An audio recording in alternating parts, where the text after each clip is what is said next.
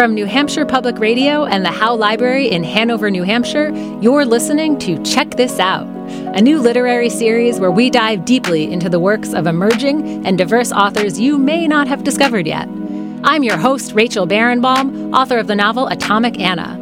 I am thrilled to be able to share these conversations with you over the next few weeks. Today, my guest is Angie Kim. Her new novel is Happiness Falls. As a preteen, Angie Kim moved from Seoul, South Korea to Baltimore without knowing how to read or write in English. She clawed her way up to Stanford and Harvard, studied philosophy and the law, and has just published her second novel, Happiness Falls. Kim tackles big themes in this novel through the lens of a biracial family, a family that is Korean and white. To this mix, she adds untraditional gender roles and a character with a dual diagnosis of autism and Angelman syndrome. This character, Eugene, is the last person to see his father alive. He can't tell us what happened, and I tore through these pages trying to piece together the mystery and getting to know this incredible family. Angie, thank you so much for joining us today. Thank you so much, Rachel. I'm so excited to be here, and I can't say how much it means to me that to hear your words about Happiness Falls. Thank you so much. So, on the surface, this book lays out a plot that we know. It's a thriller, right? Happy family. Dad goes missing while on his daily hike with his youngest son. No one realizes he's gone for hours, and search ensues. So, we love and know this plot. Millions and millions of people love it. But why I really love this book is because that is just the surface. And what this book is really about is language and memory and the narratives that we invent to fill silences and gaps. Narratives narratives we create to build a family. And for me, what really pulled me in more than anything was silence and the theme of silence, because I think that is the most powerful language and force in this book. Um, and the way that you write about silence just felt intensely personal um, and I just loved that. And that is what sets this book apart from other thrillers that are out there and really raises it up to be the amazing book that it is. So, Angie, can you set the stage for us? Yeah. So, Happiness Falls is about a family in crisis. It's um, about a Korean American biracial family living in Northern Virginia, which is where I am right now also. And one day, the father and the 14 year old teenager go on a hike in the nearby woods and only the teenager returns home. And he is Eugene, 14 years old, who has a dual diagnosis of autism and mosaic Angelman syndrome, which means that he can't talk which means that he can't, even if he knows, even if he desperately wants to, he cannot tell the family what has happened. Um, or the police. And so that sets everything in motion and the family, which is a very close, loving family, but very quirky in many ways, um, have to come together to really try to connect. And as you said, Rachel, fill the silence and try to figure out a way to connect and truly communicate with each other and with Eugene in particular. So from the beginning, we know that there's a witness. We know that Eugene knows, saw what happened, but he can't communicate. He can't tell the family what happened. Um, and so we have Mia, who's the main point of view, who opens up, and you have this amazing first line. I absolutely love it. We didn't call the police right away. How long did it take to come up with that line? Um, I think I came up with it. I have a record of it. I think it was like in July of 2020, and I started writing it and thinking about this family like 10 years ago. So, you know, so the, uh, but as soon as I came up with that, I actually called my agent and I was like, what do you think of this line? What do you think of that voice? And she was like, we need to sell it right now. And I was like, okay, well, we need to, I need to write some more first. but yeah, so that was great. What I really love about that opening line too is that it shows the progression of how things happen, right? Because you, we are set, programmed to think it's just a normal day. Yeah. And we don't think about what might be different, what might change, right? Just because Eugene come home, comes home alone doesn't mean necessarily that dad isn't there. And in fact, you go through pages and pages where Mia is saying, actually she thought he was there. Yeah, exactly. Because this is the thing is that um, she is such an observant narrator. She is so smart and she overthinks everything. So you kind of think, how could somebody who's so smart, she's 20 years old, she's home from college, it's the beginning of the pandemic, how could somebody so smart miss something so basic as that? And the thing is that Eugene is, by virtue of having this diagnosis and by virtue of having so many different needs that get attended to by the entire family and how many therapy sessions he has and how much work the entire family is doing for him. It's inconceivable to anyone that they, that Eugene would actually come home alone. And so because of that, I think people are, I think Mia was kind of like, well, of course he's not alone. I mean, that's just around the corner or, you know, who knows where he is, but he's definitely around. It doesn't even occur to her. And, you know, whereas if it were like a typical, quote unquote, typical 14 year old who came home alone, then you might be like, huh, where is, why are you home alone? You know what I'm saying? So I think in a way, the atypicality of Eugene and this family's makeup is actually what led to this situation where they were just like, yeah, of course, of course that's around. He's always around. Right. So hours and hours pass, and they're like, oh, dad's just here or there, and just assuming it's a normal day and he's around. Um, could you read to us, please, um, a passage sort of where, where we start to hear these questioning of, of is this really a normal day? Yeah. But sometimes when something happens, or rather when something might have happened, you can keep your fear at bay by denying it, confirming its seriousness by saying it out loud. Hello, we have an emergency. Our dad is missing. Is not only terrifying, but seems unwise when there are still two ways this might go.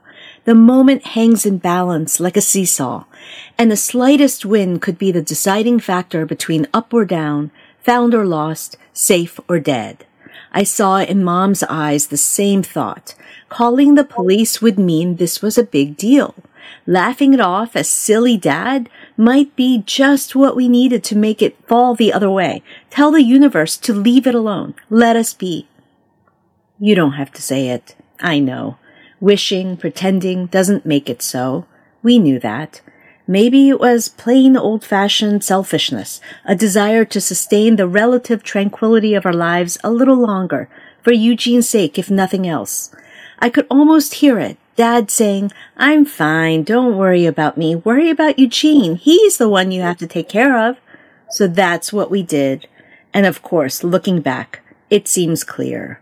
Buying ourselves this half day of ignorance, hardly blissful, let's call it pre-painful, brought us so much more trouble later. So good. So there we have Mia and the family realizing they should have acted sooner, right? And there's a lot of guilt around that. Uh, yeah, so much guilt, especially looking back. But again, here we get to one of your themes is memory. And Mia and the family start examining what they remembered happened that day, right? And they start, you know, memories start to shift. Can you talk about how you treated memory and how you thought about it as you were writing this? Yeah, so Mia is the sole narrator here, and she is telling the story from after sort of all the events that are recounted in the story have occurred and a few months later. And so she is trying to process everything. She's done a lot of processing already and she's trying to make sense of it and she's trying to figure out what it is that she remembers about each moment and what they could have done differently and sort of doing these if only types of things because it's still close enough in time to when all of this happened that she's still beating herself up. And who knows, maybe she'll be beating herself up 50 years from then. But, you know, this is only a few months in the future and she's really trying to make sense of everything. But at the same time, everything is kind of clear still in her mind. And so there's a lot of ruminating. There's a lot of sort of thinking things through and analyzing each moment and the micro anomalies that she is noticing, perhaps as she's remembering for the first time. And it seems so natural, too, to go back and say, did I really see this or did I see that? Right? I mean, you really capture that very human element to that memory. Yeah, absolutely. And she's such an overthinker anyway. So, of course, she's going to do that. And she's also the kind of person who sort of thinks a lot about the multiverse and, you know, what if something had happened? What if I had done this? What would have played out? And sort of playing those logic games also with herself, you know? If you're just joining us, I'm Rachel Barenbaum. My guest today is Angie Kim, and you're listening to Check This Out on New Hampshire Public Radio. We're talking about her new novel, Happiness Falls. So, Angie, we've set the stage. We know that dad has gone missing, and Mia, the main character, his daughter, is trying to figure out what happened. And as they dig into the mystery of where is dad, um, they also come to the question of who was dad? And then Mia figures out that he is uh, working on something he calls the happiness quotient. Yes. So let's talk about that. yes. Big mysterious HQ, as you label it, right? Earlier yeah, on. Absolutely. Yeah. So happiness quotient is something that I myself have been completely obsessed by. Um, and um, the relativity of happiness is something that I've thought about a lot. I'm a Korean immigrant and when I was 11, we moved from Seoul, South Korea to the Baltimore area. And we were really poor in Korea. And so we lived in one room, my parents and I, and we didn't have running water. We didn't have um, electricity. We didn't have much. And so when we got the news that we got a visa to come to the U- US, it was like winning the lottery. That's what we kept on hearing from everybody. It's like you guys won the lottery. And we felt so lucky. And then coming to the US, um, I, we lived with my aunt and uncle at first. And I had my own bedroom for the first time. We had indoor plumbing. We had toilets, showers, microwaves, and refrigerators, these things that I had never seen before. I'd never seen a color TV before. So it was magical in some ways, but um, and I kept on telling myself, oh, I'm so lucky. I should be so happy.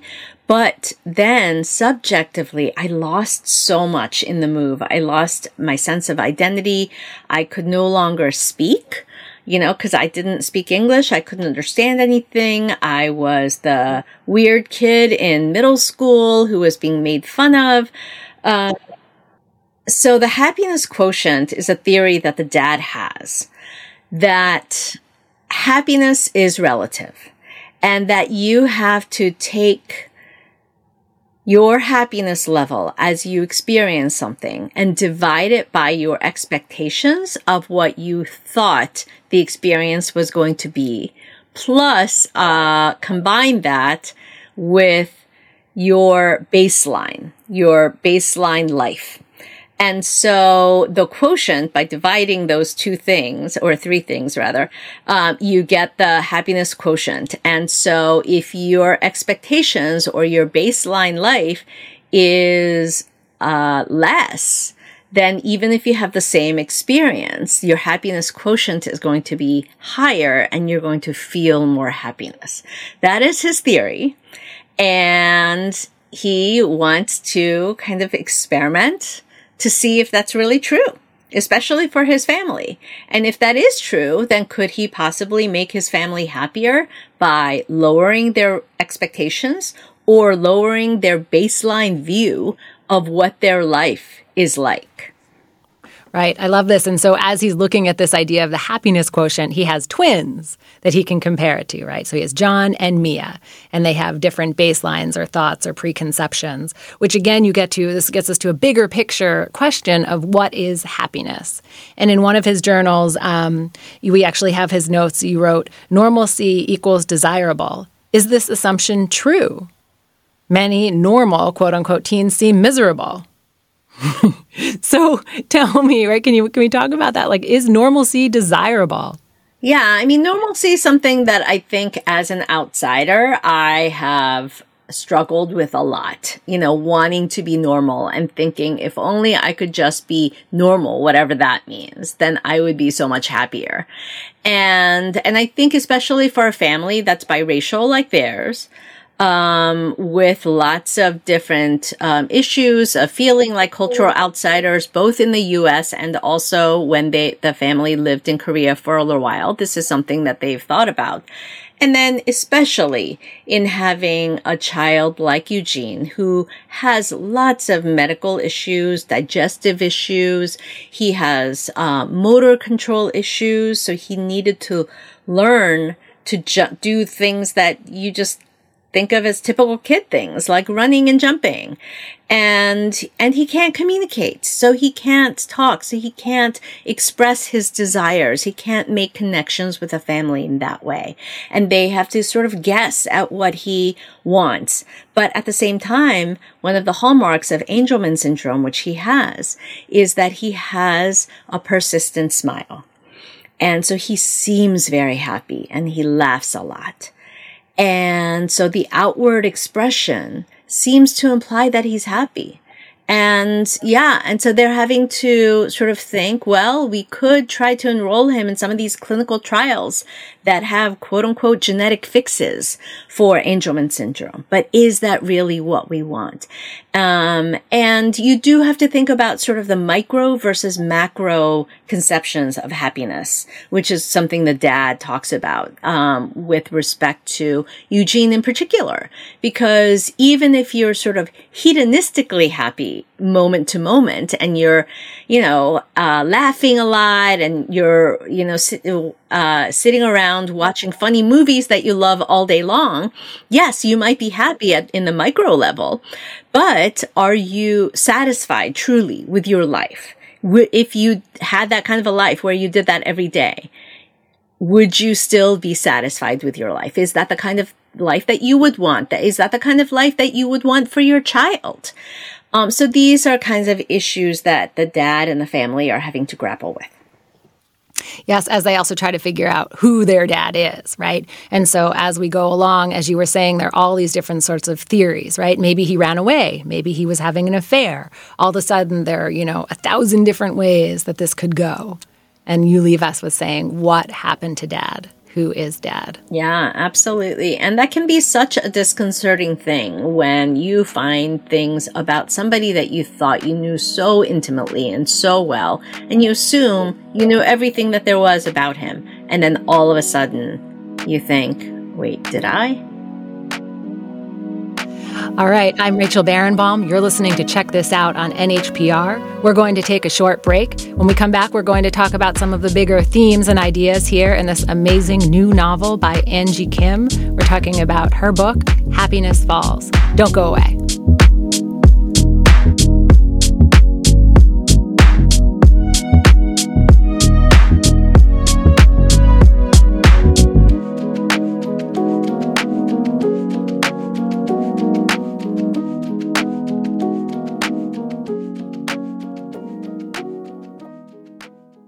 Welcome back. If you're just joining us, I'm Rachel Barenbaum. My guest today is Angie Kim. We're talking about her new novel, Happiness Falls, and this is Check This Out on New Hampshire Public Radio. Angie, thanks again for joining us. I want to talk to you about some of the bigger themes. There are so many in this book. I'm not even sure where to start, if I'm being honest. We've talked a little bit about silence, um, but I really want to dig into um, one of the things that you bring up is that our DNA collectively in the world is like 99.99999%, right? So whatever that number is, yeah. identical. And there are these yeah. tiny, tiny, minute you know, sort of variations that make us all different. And so you've presented very different characters here. Um, and in particular, um, right, we have the difference between Eugene, who has autism and Angelman syndrome, versus his twins, Mia and John. And we're trying to unlock, right, what that means. So, how did you think about these tiny differences, and, and why did you feel that it was so important to lay them out this way? Partly, I think it's the voice. Mia, who is the narrator, is somebody who focuses in on very specific, minute details. And as a writer, I, that's, it's the small things that interest me. Um, and so I think it was natural to focus in on those. And it's also thinking about the fact that we do, as humans, have so much in common with each other, and yet we focus in on the things that make some some of us different. And so this is at its heart, I think, a novel about the commonalities and the connections that we have with each other, as well as the things that set us apart and examining and interrogating whether those differences are sort of you know, all that they're cracked up to be and that we as humans make them out to be. So in that sense, it was really important. And also, I think it's a natural thing that comes up when you're thinking about genetics, twins, all of that sort of stuff. Yeah. And you also have some very powerful passages talking about racism, um, right? This is a biracial family, as you mentioned. Um, and there's this great um, little passage where Mia writes um, I remember once our high school AP math teacher making some joke about how even though we're twins, it's uncanny how I'm so much better at math than John is, given that I obviously have more of the Asian gene than John does, because I look more Asian, presumably. what a passage. Can you talk about that? I think this is one of these things, the whole math Asian thing is something that a lot of us Asian Americans talk about because I think it's one of these things that a lot of well-meaning people say as thinking, oh, well, that's not a negative. So, you know, Asian people must love the fact that they're all good at math and, you know, that kind of stereotype and, and um, assuming things. And uh, so she, you know, Mia talks about that a lot. And with respect to the differences with John, I do think that it's really interesting. I'm part of a biracial family. My husband is white American.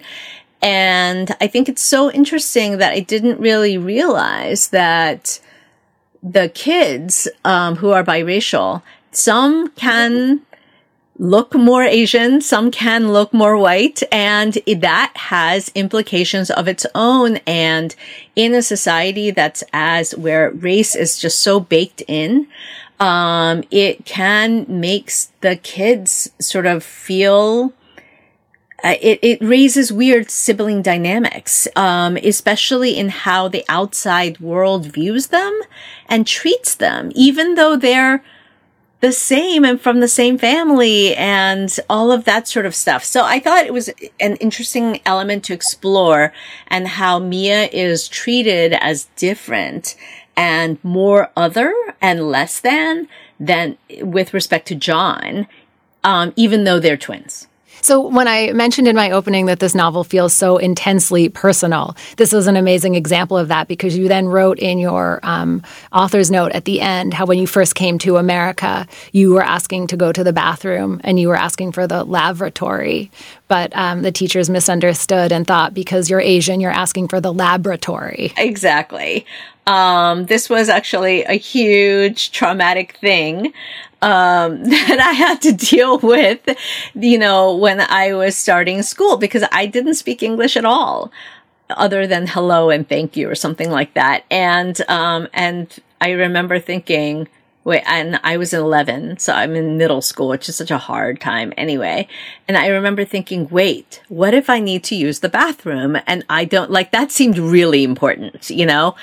Seems and, pretty basic. Yeah, exactly. And my aunt was like, okay, well, and so I said, okay, well, I memorized that from my essential phrases book, you know, where is the bathroom? Bathroom, but being Korean and Korean not having the th or r sounds, it came out as where is the bathroom?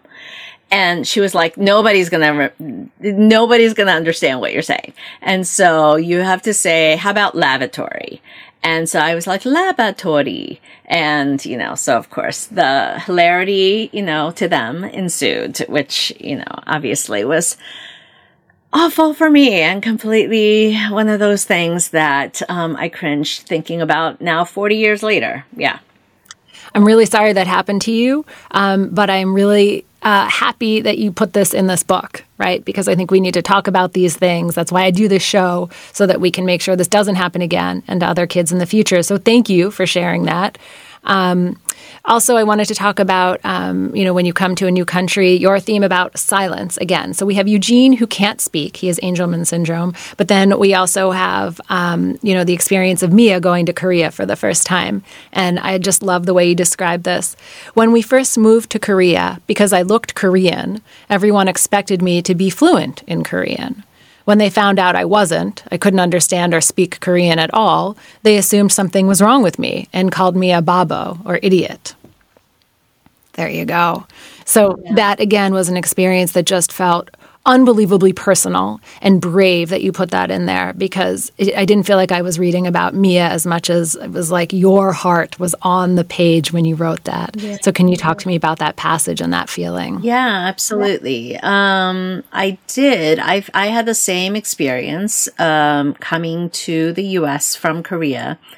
I didn't because I didn't speak English I felt stupid for the first time in my life. You know, back in Korea, I was the smart girl. I did well in school. I had lots of friends. I was gregarious. And then all of a sudden, I couldn't speak at all. And I think that experience made me realize for the first time that our society, and that includes me, we equate oral fluency with intelligence. Deeply so. To the point where I knew that I didn't just become stupid overnight. And, you know, because I could still speak a different language. I was just trying to learn a, you know, a new one which so it was understandable to myself anyway that I couldn't under I couldn't understand or speak this new language and yet I felt stupid intensely so and then when I started learning English to the point where I could understand it receptively, but I still couldn't speak it very well, people assumed that I still couldn't understand English, you know, just because I had weird syntax and accent and all of that sort of stuff. And I realized that people were talking about me in front of me all this time, smiling as if they were being friendly toward me, but really saying really mean, nasty things about my accent and making fun of the way that I just don't know anything and things like that. And so it was a humiliating experience. It was a traumatizing experience and it made me sort of think a lot about the role of speaking in our society and how important that is perceived to be and how we treat those who, for whatever reason, can't speak and how we treat them as if they don't have any thoughts or they don't have any words. Yeah. If you're just joining us, I'm Rachel Barenbaum. My guest today is Angie Kim, and you're listening to Check This Out on New Hampshire Public Radio. We're talking about her new novel, Happiness Falls. And we're digging into some of these really deep, hard themes that Angie has very bravely put on the page. Um, another reason that I love how you brought out this theme of language and silence um, and this projection of stupidity when people can't speak is because it shows us that Mia and John can understand the way Eugene might feel. He can't speak. That doesn't mean that nothing is happening inside of his brain. And I thought that was a beautiful mirror of what's happening and what you're trying to get at. And as the book progresses, we actually find out that maybe Eugene is able to communicate a little bit. So, can you talk about that? Yeah, absolutely. And again, this comes from my own experience.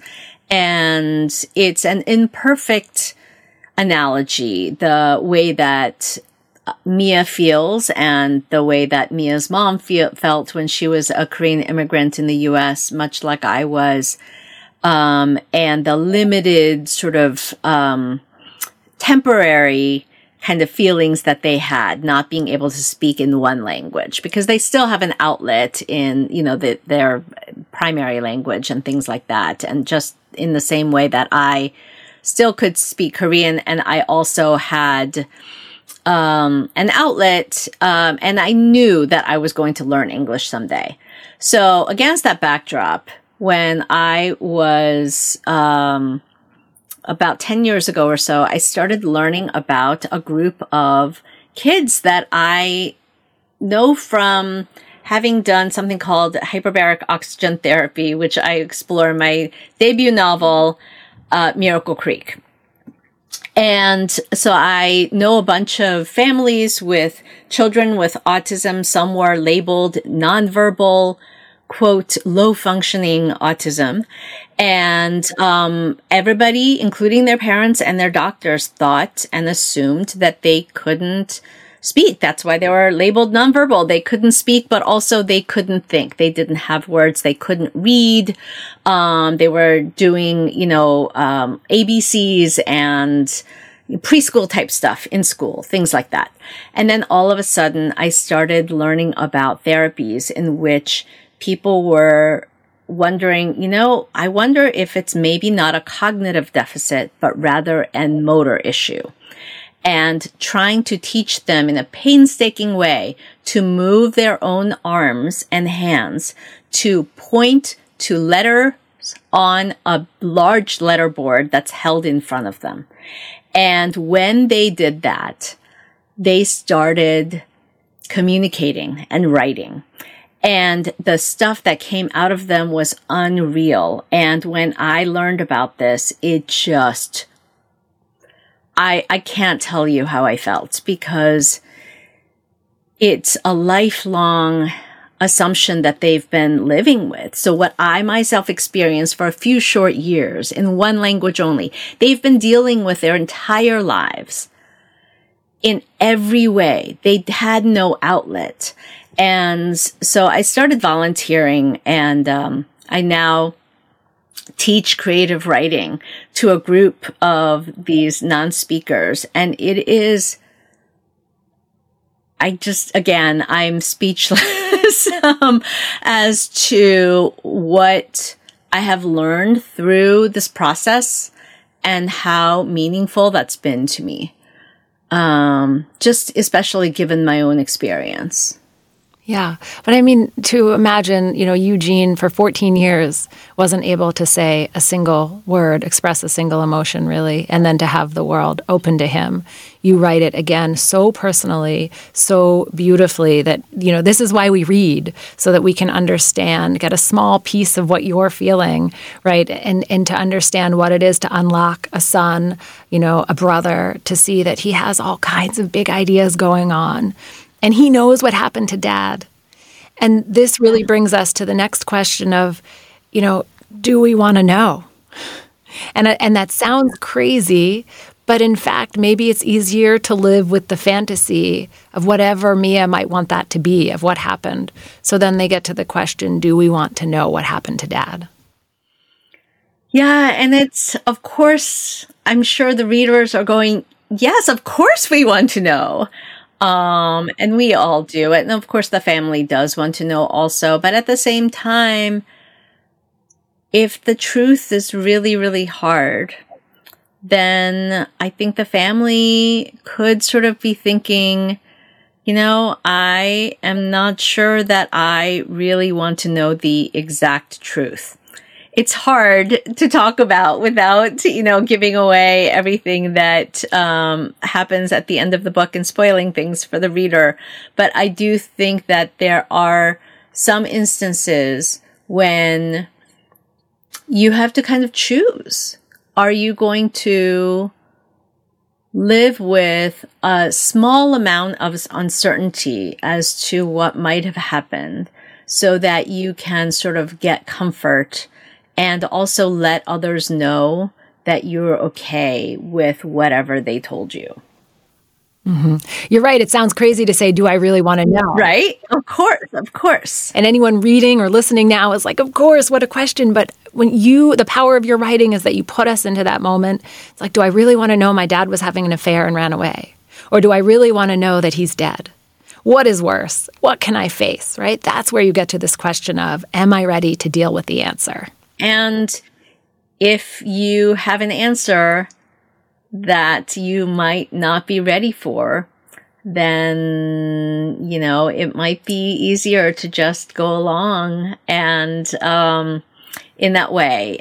If you're just joining us, I'm Rachel Barenbaum. My guest today is Angie Kim, and you are listening to Check This Out on New Hampshire Public Radio. We're talking about Angie's new novel, Happiness Falls. So, all of this, this question of do I want to know what happened to dad, is really coming down to the question of do I want to know dad? Do I want to know my mom? Do I want to know what's happening in this family? And I think this gets us to this big theme of how well do we really ever know our parents?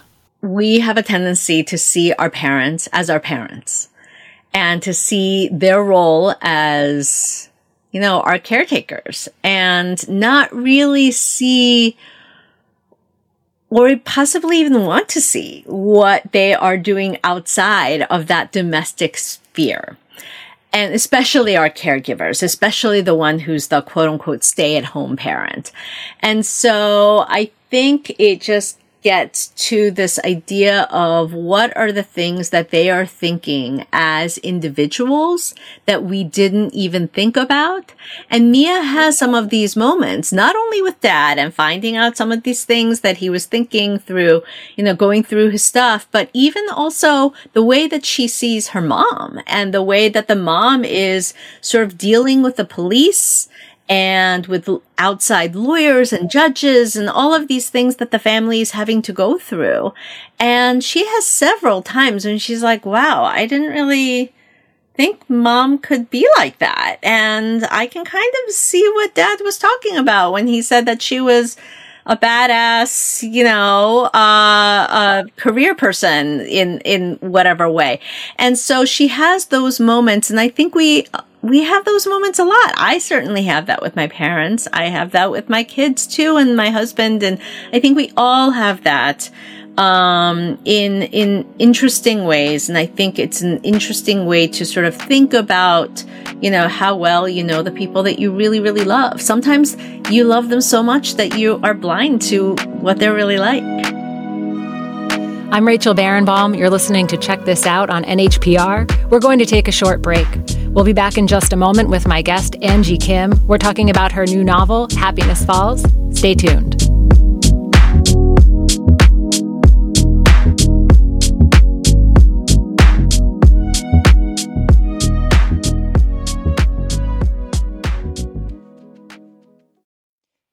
If you're just joining us, I'm Rachel Barenbaum. My guest today is Angie Kim. You're listening to Check This Out on New Hampshire Public Radio. We're talking about Angie's new novel, Happiness Falls.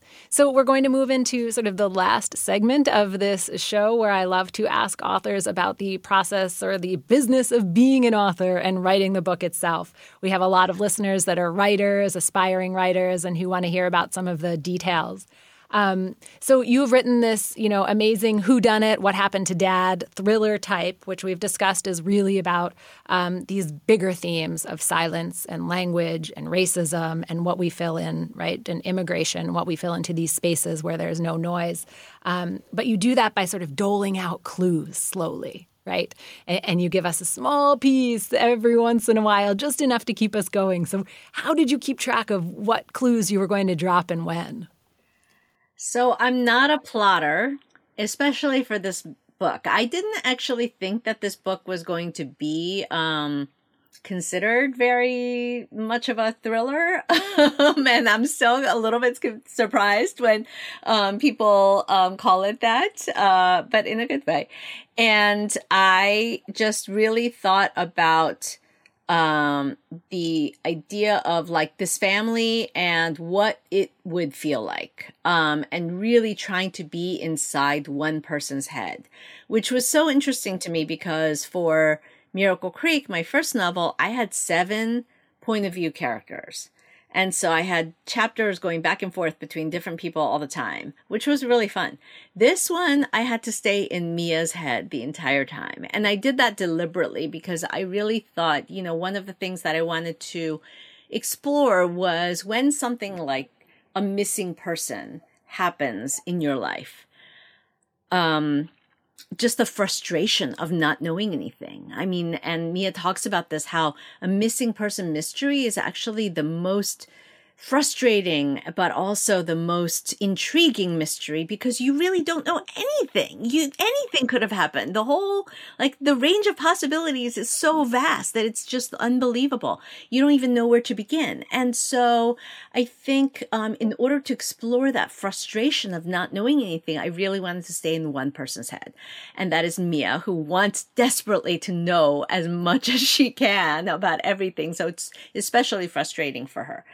And I think from, so I kind of was in her head and thinking to myself, okay, what can she learn? That's what is she learning? What's happening? And I made a number of missteps where I would have, you know, where I would have something happen and then um, realize, you know what? No, this is just going down a different way and then having to backtrack. And really the clues and the plot level things that happened really happened after I was done with my first draft. And this happened with Miracle Creek as well. Because I'm not an outliner, because I'm not a plotter, what I tend to do is I just write and then um, focusing in on these little tiny details as we talked about and the darlings and trying to sort of make the writing fit and justify the the kind of darlings that I have throughout, sprinkled throughout the narrative.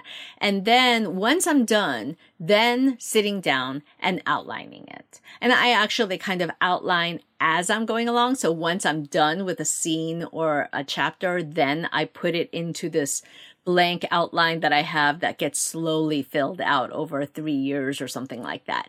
And then looking at the outline and saying, okay, so what is happening from a story structure, story architecture perspective? What are the events that are happening? What are the clues that are being doled out? Where are the missteps? Where are the red herrings? And then revising to make sure that those feel organic and that they feel um, like they're doled out in the right um, spaces from a pacing perspective. Okay. That's great. So it, that's amazing. So you write this full sort of first draft and then you went back to make sure the clues were in the right place at the right time. Exactly. And, you know, and then shortening a lot of things. I'm an overwriter, so I had to basically be like, okay, I basically have to get rid of 90% of this section versus only 50% of this other section. Yeah. Okay, but I have to ask you if you didn't think this was a thriller, what did you think you were writing?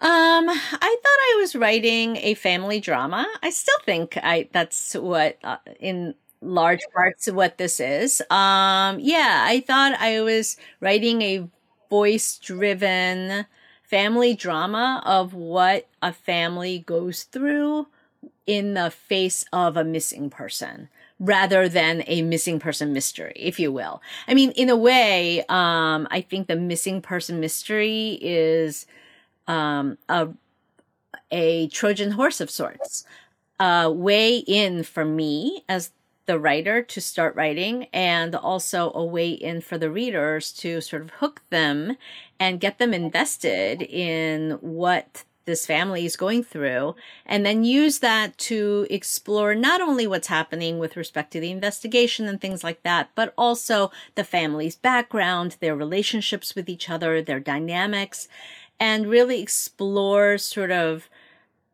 the emotions that the family must be going through when they're having to um, deal with things like yeah their their beloved father the anchor of the family going missing and finding out new things about him and about Eugene also. And sort of you know the the emotional fallout from all of that as much as the what really happened to dad which of course they want to know as well. And we do too. I mean, it's like the, the what really happened to dad keeps us turning the pages in a sense but then the reason that i can't stop thinking about the book is because i'm thinking about the silences the language immigration racism right? Those bigger themes are what haunt me after i'm done reading. Exactly. I think those are my favorite types of books. And um, for example tim o'brien's in the lake of the woods which is one of my favorite books ever that got me to stop being a lawyer. And it's a long story, but I, I basically read this in one day and I loved it so much that I was like, why am I a lawyer? I hate being a lawyer. I want to be doing something like this.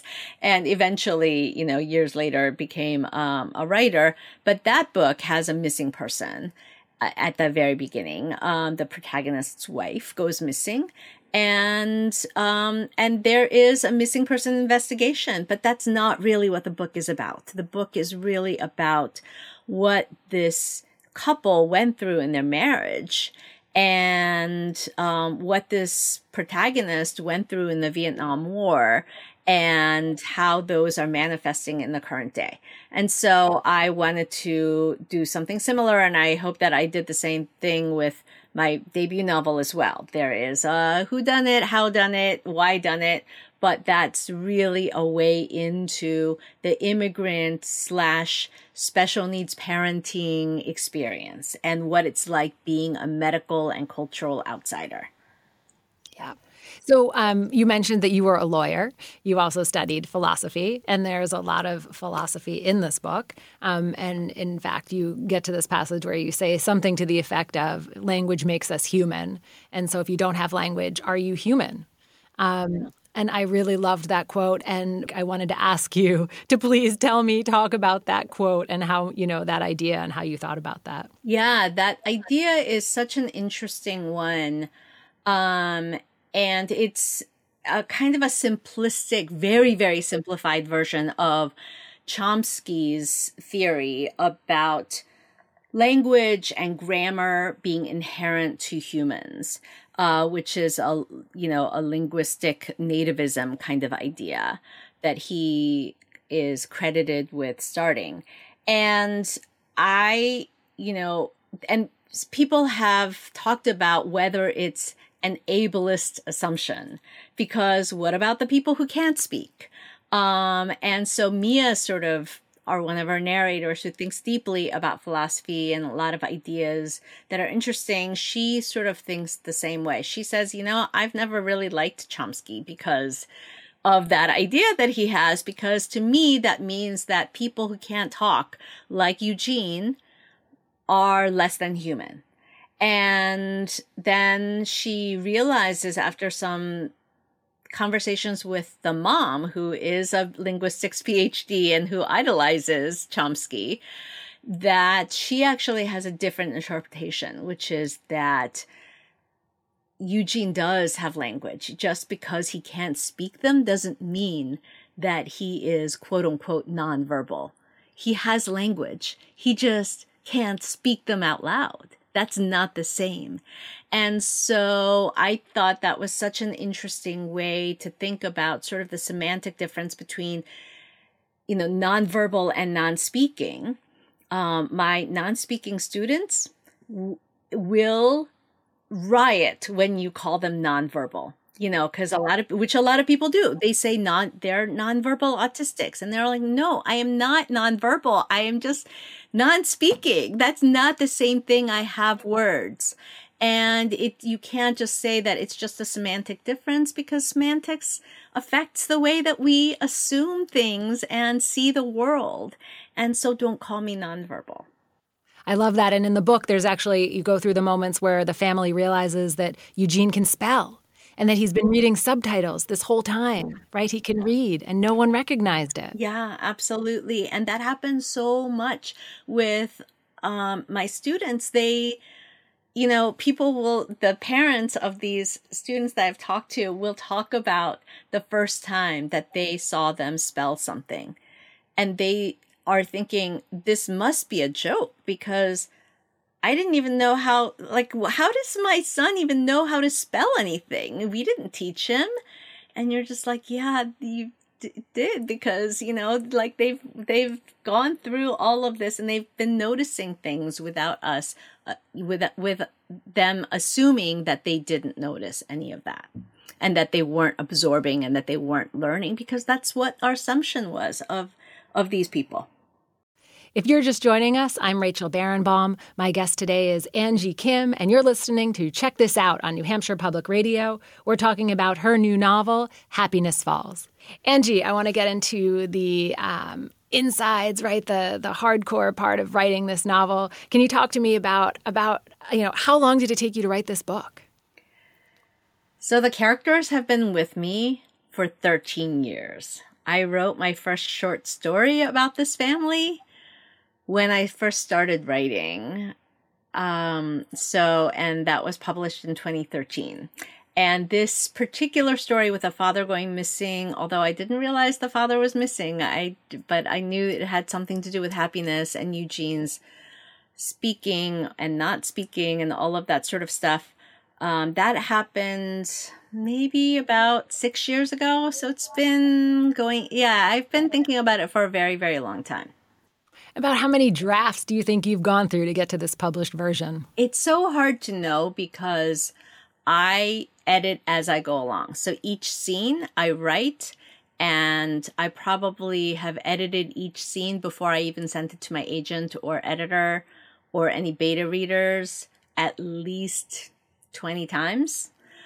And then after I sent it to my beta readers, then my agent, then my editor, then my, you know, copy editor and several rounds with my editor, I would say, I don't know, like each passage has been probably edited a hundred times. Wow. Wow. And full drafts, I would say 20 times. Amazing. So, what kind of advice do you have for new writers or aspiring writers? So, for new and aspiring writers, one of my first go to pieces of advice is to start small and to write short stories. So many people think, oh, I have a novel in me. And I'm sure you do. But I think it's great to start with small, short stories, not small stories, short stories, and to go through the entire process of writing, of workshopping, of getting feedback, of revising and editing over and over, and then sending them out to literary magazines. Go through the entire process, get those rejection letters, and see what it feels like because you are going to experience that a hundred thousand times over with a longer piece of work like a novel and make sure that you really love it and that you're ready for it and that you're like, yeah, bring it on. I love that. So, to be clear, rejection is part of the process. Absolutely. And it's a part of the process that you have to not only be ready for, but really embrace and use to make your writing better. I firmly believe that. I really, really believe that when you give it to your beta readers and they say, eh, this doesn't work for me, and you're, and you don't get discouraged, you just go, okay, let me try to see what they're seeing and try to make it better. That is what teaches you how to write. And you need to love that process or else you're not going to survive. I love that. How about the mechanics of writing? Do you recommend that people set aside a certain amount of time every day, or how do you do it? And what advice do you give to people for that? So I'm a little bit unusual. so I'm not sure that I would recommend what I do. What I wish I would do is set aside a certain number of hours a day, is preferably in the morning, two to three hours, stop and then do, you know, normal, wonderful things with your family and, you know, go exercise and all that kind of stuff. I don't do that. I am very inertial. And so when I'm in a scene, I just cannot stop.